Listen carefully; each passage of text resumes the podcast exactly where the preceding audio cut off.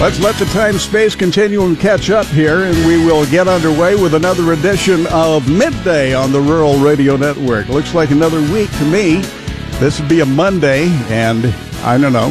Shaylee Peters, it looks to me like we got in our two days of spring. Yes. and I took full advantage of them. I am a hot weather gal. So, you? So you know, we already have people complaining that we went from snow to 80 degrees. I'm like, whatever. Make it 90. That's that's. You know, someone uh, that I, I would imagine with a little fair skin like that, you wouldn't like the sun that I much. do tan. really I can. burn really bad, but I do tan. I, I am. Uh, I, I always quote the great Woody Allen line that I don't tan in the sun, I stroke. here we go with another edition of Midday. The gang's all here, and this is the roundtable. Shaylee, what is the ag team working on? Well, we are busy, busy today, as always, kicking off another week. And I'm physically in Lex today, which is why I'm on. But also, Susan's delivering pizza to some grade schoolers today, and kind of relating that to ag. We ag producers do love our pizza and pizza makers. so, but coming up at 12:19, uh, Alex Wojciechowski, one of our Lincoln gals, is on with Mike Williams, a California cow calf producer. Uh, recently, U.S. beef sustainability framework was released. They're going to be talking about that and exactly. Sustainability is kind of a hot word in the industry right now, but they'll be talking about what exactly that means and the outline that they've got for that. And then Bryce is on. Of course, he was in Washington recently catching up with all of our Nebraska senators and congressmen. So he'll have Congressman Don Bacon on. They'll be talking about crop insurance, the electronic logging device, getting some updates there. And then at 117. We've got Clay Patton. He is amongst the living again here in mm-hmm. Lex, and he is on talking with John Deere. They have added a 33,000 square foot spray lab at the Iowa State University campus, mm-hmm. and they'll talk about that, what that means for producers. Outstanding. I like the idea of us delivering pizza. Yes. That's very nice. And and keep in mind, everybody out there in Brooklyn and Chicago, you need to remember that without agriculture, there would be no pizza. We create most of what goes on. a That's exactly right. Jason Jorgensen on sports. Husker baseball team, of course, it has been a struggle, especially here in the second part of the second half of the season. But they finally won their first Big Ten series over the weekend. And beautiful weather. They had nice turnout there in Lincoln. They were able to win that series yesterday with a victory over Maryland. They still have an uphill climb in order to move into the top eight and qualify for the upcoming Big Ten tournament. But we will get the thoughts of head coach Darren Erstad about that. But uh, at least more positive vibes You're coming saying. out of this weekend than what we've seen. Uh, they will turn around and have their third and final game of the season against Creighton tomorrow night. So All should right. be a good weather for Well, that. if this ends up being a peak, it would be a good time to have it. Maybe or a late turnaround. The, the problem is Indiana is lurking, and they've had Yeah. quite the season. Also, we'll get you up to date on everything that took place uh, in the NBA over the weekend, and it was quite a Kentucky, Kentucky Derby there in the mud with Justify winning. That is quite a horse. Yeah, it Holy is. smokes! Yeah, Bob Brogan on business. Stocks are a little bit higher in midday trading on Wall Street, adding to solid gains at the end of last week.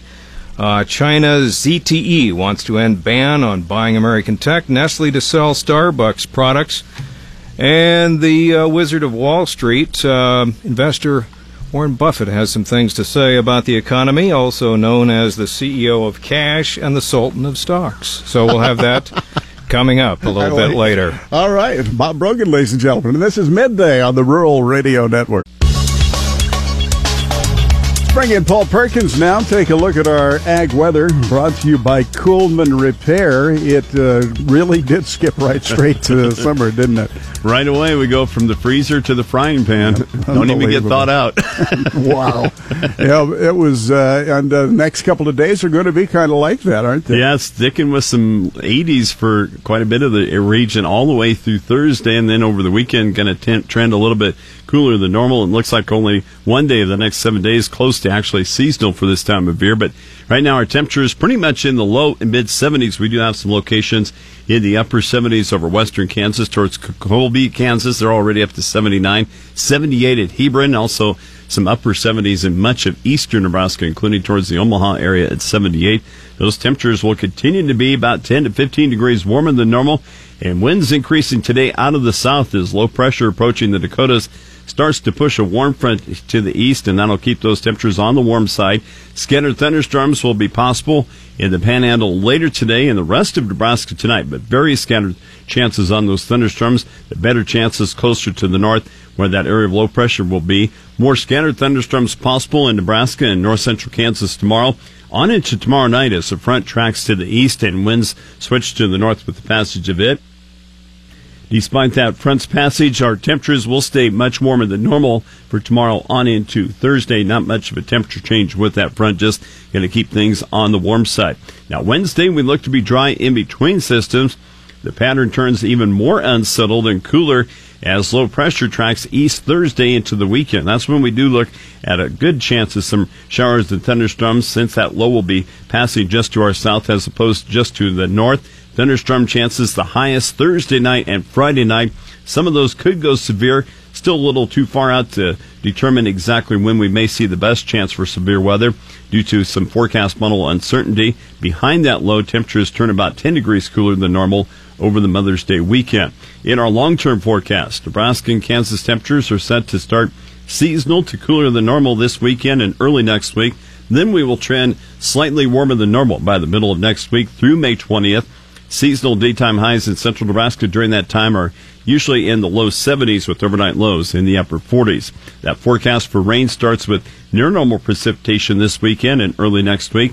The outlook turns drier than normal though the middle of next week through the 20th for both Nebraska and Kansas. Soil temperatures not a problem definitely for planning now with the recent warm up. Those soil temperatures at the 4 inch depth at 7 this morning in the low to mid 50s in Nebraska and Kansas. The soil temperatures in the upper 50s in the north to low 60s across the south. So definitely good on those soil temperatures.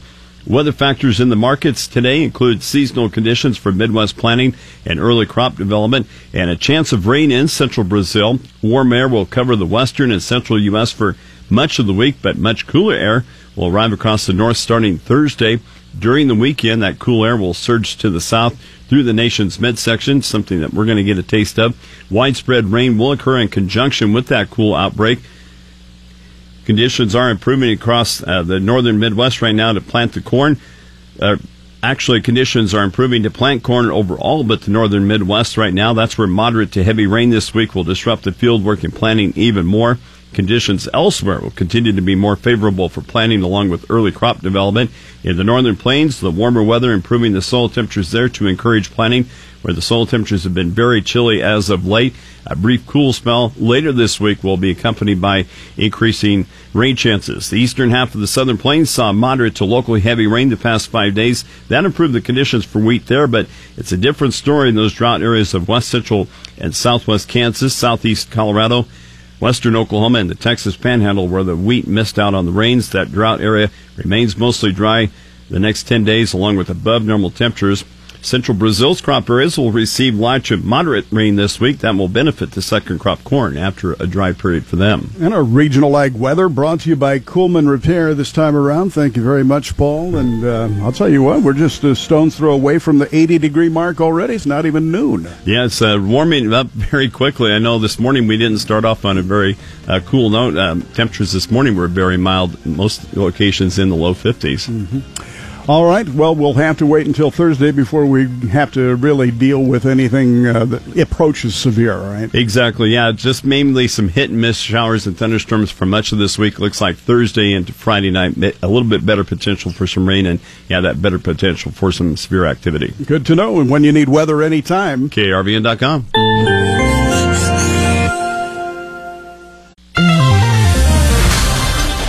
international trade disputes has ag producers doing damage checks. I'm Shaylee Peters joining you now on the Rural Radio Network as we take a midday look at your ag news here on a Monday. Clay Patton has more.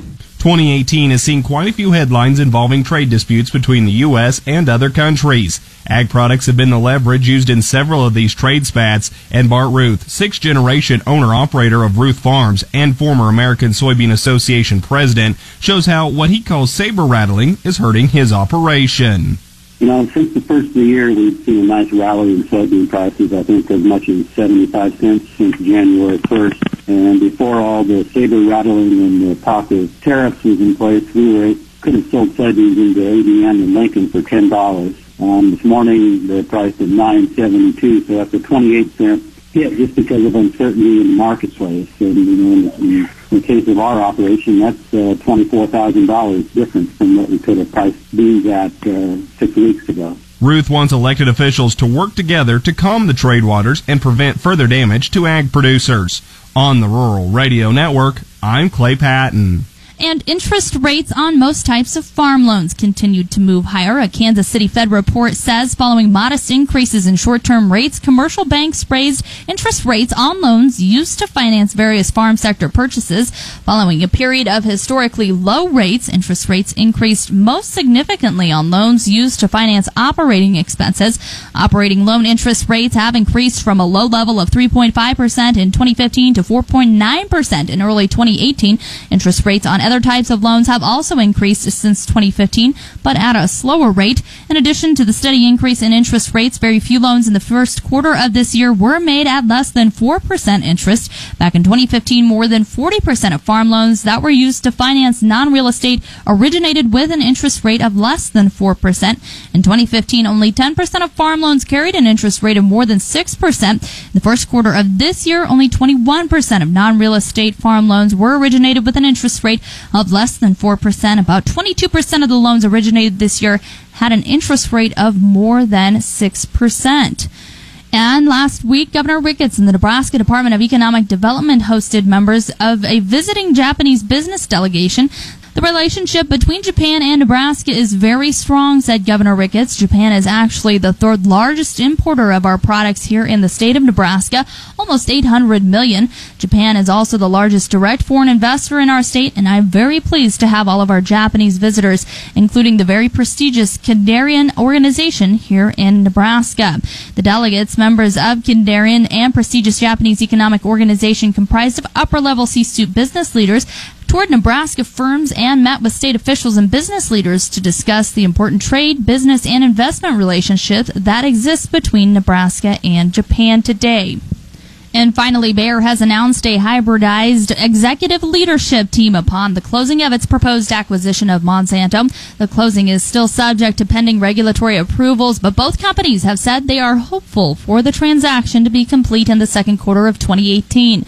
The new combined group will be led by Liam Condon, who currently serves as a member of Bayer's Board of Management and president of the Crop Science Division headquartered in Monheim, Germany. He is also responsible for Bayer's animal health business unit. Several key Monsanto employees retain top positions, including Brett Begemann, who will become head of commercial operations. You can find the full story there by visiting ruralradio.com. That's a midday look at ag news. You're listening to the Rural Radio Network.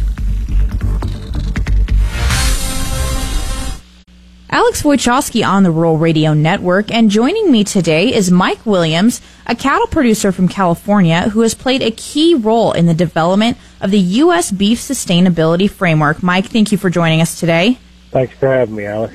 Can you give us just a brief overview of the framework and the goals of this sustainability project?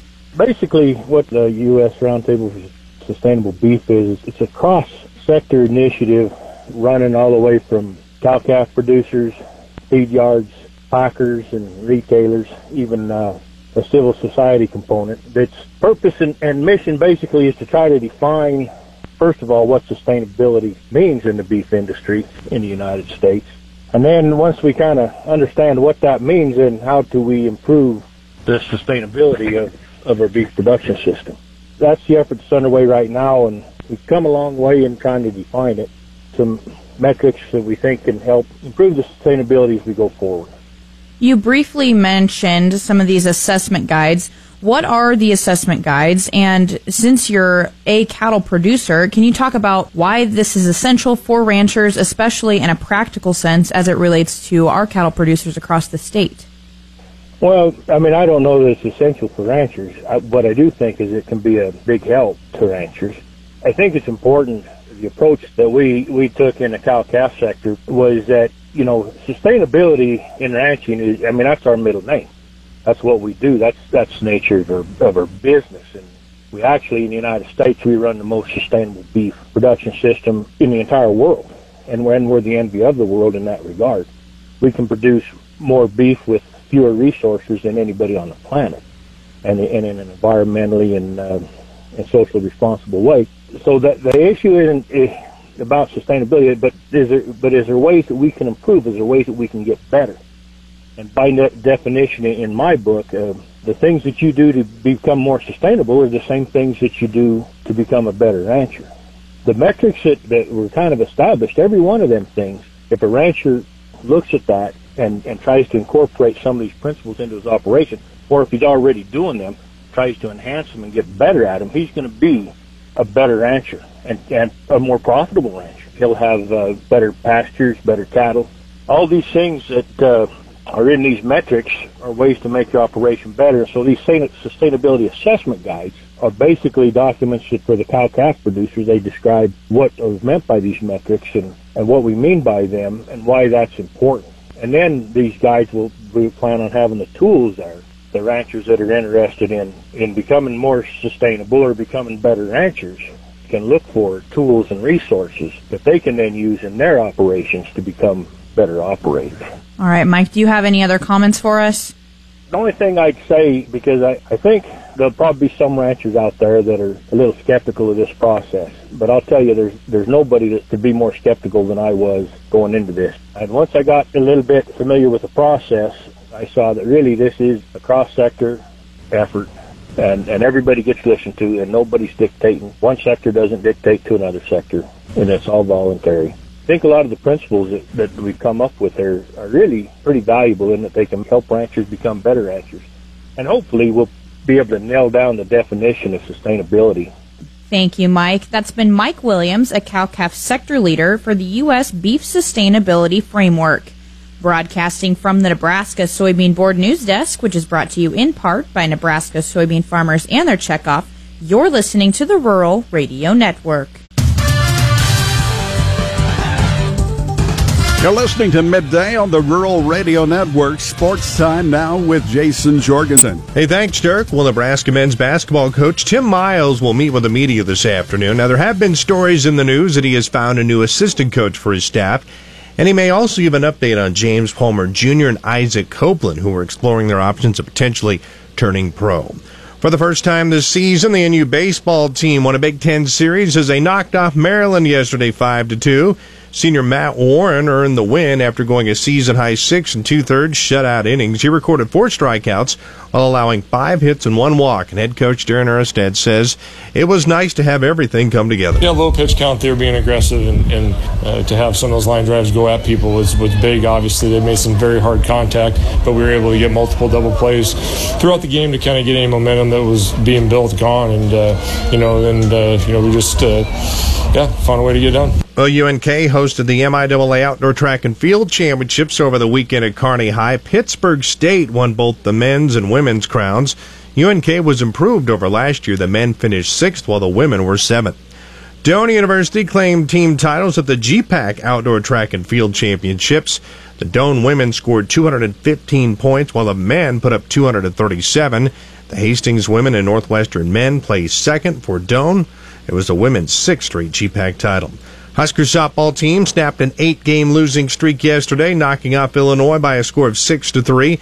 The Huskers scored four runs in the third and added two more insurance runs in the seventh to end the regular season with that victory. Of course, the Big Ten tournament is coming up later on this week. In the NBA, Chris Paul had 27 points and 12 rebounds, and, and James Harden scored 24.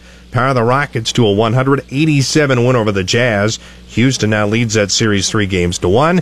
And Kevin Durant had 38 points and nine rebounds as Golden State soundly beat the Pelicans 118 to 92 to take a commanding 3-1 lead in that Western Conference semifinal series. That is a look at sports. Stay tuned. More midday is just ahead. You are listening to the Rural Radio Network.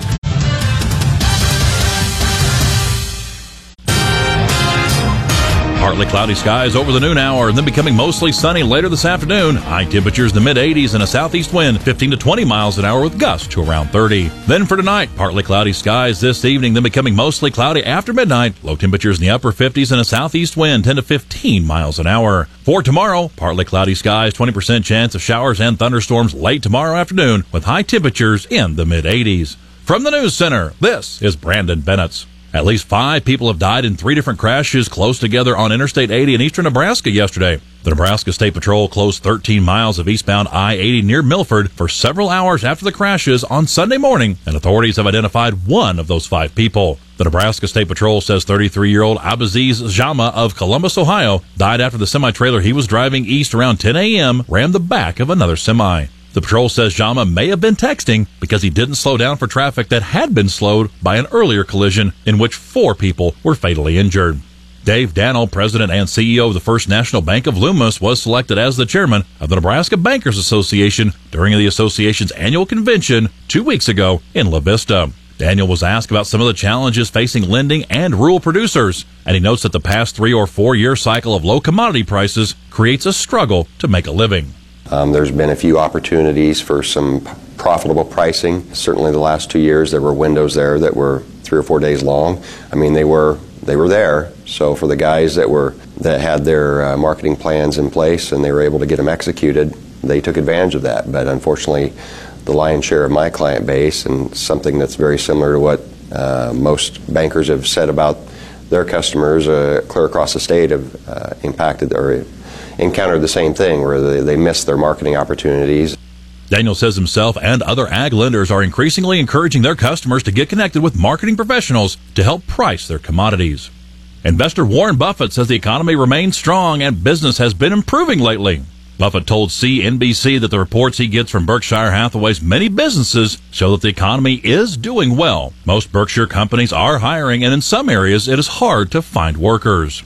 And recently, Dr. Robert Kadlec, MD, the Assistant Secretary for Preparedness and Response with the U.S. Department of Health and Human Services, visited the University of Nebraska Medical Center in Omaha. UNMC Chancellor Dr. Jeffrey Gold talks about the reason for Dr. Kadlec's visit. One of the initiatives that Dr. Kadlec is so uh, interested in pursuing is enhancing national preparedness. And that's the exact reason that he came here to visit with us to tour the Ebola facilities and to meet our leadership team, our workforce in this area, and to use the experiences that we have had here in the development of NETEC, the National Ebola Training and Education Center, as well as the uh, new facility that we're building here for training as a model for other programs across the U.S. Dr. Kadlec called biopreparedness programs like NETEC at UNMC and Nebraska Medicine, quote, a national treasure. Storm Center coverage live and always local. Catch it on air, on Twitter, on Facebook, and of course online at our website, krvn.com. In the News Center, this is Brandon Bennett. In 2016, Don Bacon unseated Brad Ashford in the race to represent Nebraska's 2nd Congressional District. Reporting on the Rural Radio Network, I'm Bryce Doeschot. Congressman Don Bacon served in the Air Force for nearly 30 years. Although his career was in the military, he is quick to point out his ag background while growing up on a farm in Illinois. He is now a member of the House Agriculture Committee in addition to assignments on the Homeland Security and Armed Services Committees. I recently sat down with Congressman Bacon in his Washington, D.C. office. We began the conversation by discussing why he wanted to serve on the House Ag Committee. Well, I was actually raised on a farm. Uh, I, I, spent the first 21 years of my life uh, being on a corn and soybean farm. We had beef cattle, and, uh, and I just know how important agriculture is to our, our country. It's a, a national treasure. Uh, but then when, uh, being elected out of the second district, yeah, it's Omaha, and it's a suburban, urban, with a little bit, maybe 5% rural area. Uh, but our economy in Omaha is very connected to agriculture. We have food processing, uh, transportation, our finance, our banks say their number one customers are agriculture. We have commodities, we have ir- irrigation factories and combine factories. You just go on and on. So really, uh, the economy of Omaha is very agricultural based. And we needed some, someone from Nebraska to be on agriculture. At the time, we had nobody else. Now, Senator Fischer now has joined agriculture, so now we have two of us. So let's talk more about the uh, House Ag Committee, specifically you all working on the House Farm Bill. What was in there that you really kind of took a liking to and wanted to uh, especially make sure was in that version of the uh, House bill? Well, the number one thing I hear from farmers is we need affordable crop insurance. So we, we were able to maintain it, and plus we tweaked it a little bit with the new realities of the uh, commodity prices being 50% of what they were in 2014. So I think the bill's actually better than the, the, the, previous bill for affordable crop insurance. We've also started a foot and mouth disease vaccine program. I don't think it's where we wanted it yet, But I think we also, the technology and the science has to grow. But we're starting to go down that path that we want a vaccine bank that will protect our trade. Uh, if we have a foot and mouth disease outbreak in the United States, it will kill our livestock trade for maybe five years. So we need to have an insurance plan that covers that. So I was proud of that. I think we put more money into the trade programs. In the end, the agriculture industry of America is very dependent on trade. We got to open up trade doors, and nobody can f- produce food price food at the price that we do. So we have the competitive advantage. That means we got to open up doors for trade. So I like that. Now I also think that the SNAP reforms are needed. And I know they've been made controversial. They've been demagogued, uh, and, it, and, and unfortunately demagogued falsely. Not a single dollar is being cut from SNAP. And what we're saying is, if you don't have dependent children, you're not over 60, or uh, you know, uh, getting close to retirement there, or if you're not, you know, if you don't have a handicap, you'll be required to do 20 hours of technical training or 20 hours work. But our goal is to help give people the tools so they can compete in the job market. And I think the taxpayers want that. And I think most people on SNAP will want to have that free technical training, and it's paid for. So I think it's a I think it's a good reform. Let's talk about the foot and mouth vaccine bank that you discussed. It was not fully funded. Can you uh, kind of shed a light on why that was, and maybe answer the question: If you don't full, fund it fully, is it worth funding in the first place? Well, and I've talked to the chairman about it, and the thought is, and he's got a great point. It's really the tech, the science isn't quite there yet. So what we want to do is really lay on the the foundation. And as we get a little bit better technology and science on this vaccine, and then we know we cover more of the strains of foot and mouth, then we'll fully fund it. Uh, if you if you fund it too early and it's not quite ready for prime time, we don't, we don't want to waste the taxpayers' money. We know we need to go down this direction. And we just got to let the technology get us to that space where we can cover a broader array of foot and mouth disease strains. That's how I understand from the chairman. So I, just, I think we're going the right direction, probably at the right pace until we know we can better cover uh, the, the various strains out there final question before you before we let you go, Congressman Bacon. It has to do with uh, some of the things you were just talking about, but more on the Department of Transportation. That has to do with the electronic logging mandate that truckers uh, and Nebraska livestock haulers are very worried about. What can lawmakers do at this point to uh, to help make sure that we can trans? It comes down to an animal welfare issue what what can lawmakers do here in D.C. to ensure that animals are protected and, and healthily? Well, first of all, this is a great question, and this is what I've been working on since the January when I got sworn in. So January 17. So I heard from the livestock community they do not like electronic logging device. Period. It was. Some of them said it's our number one issue. Some said it's our number two issue. Depends who you talk to. So I got the message loud and clear. And then I heard from the independent tr- truckers, and they made it clear that th- this was not something they like. So I did vote to postpone the ELD uh, back last August. But I would just tell you, as I've gotten smarter on this, and I've, and I've talked to the broader community, it's not going to go away. So what we have to do is work on the hours of service, because the ELD itself isn't the problem. It's the regulation it's enforcing. So the ELD itself is a, an enforcement tool, and it does create safety if but the rules aren't right right now so we got to write the rules differently when you have livestock on board or you know, because you don't want to pull the truck over in 100 degree heat because you're out of hours and you got livestock board because they're going to die. So we have to provide that update in the hours of service that are that are common sense, and we don't have it right now. And so I'm I'm a, a, a supporter, and I'm pushing hard uh, for our transportation committee and the Department of Transportation to relook how do we rewrite these hours of service rules. That's what's got to be done. So I will just say I think ELD is here. It's not going to be taken away. So let's restructure the rules that it's enforcing and make it smarter. That was Congressman Don Bacon, who represents Nebraska's 2nd Congressional District. Reporting on the Rural Radio Network, I'm Bryce Doeschot.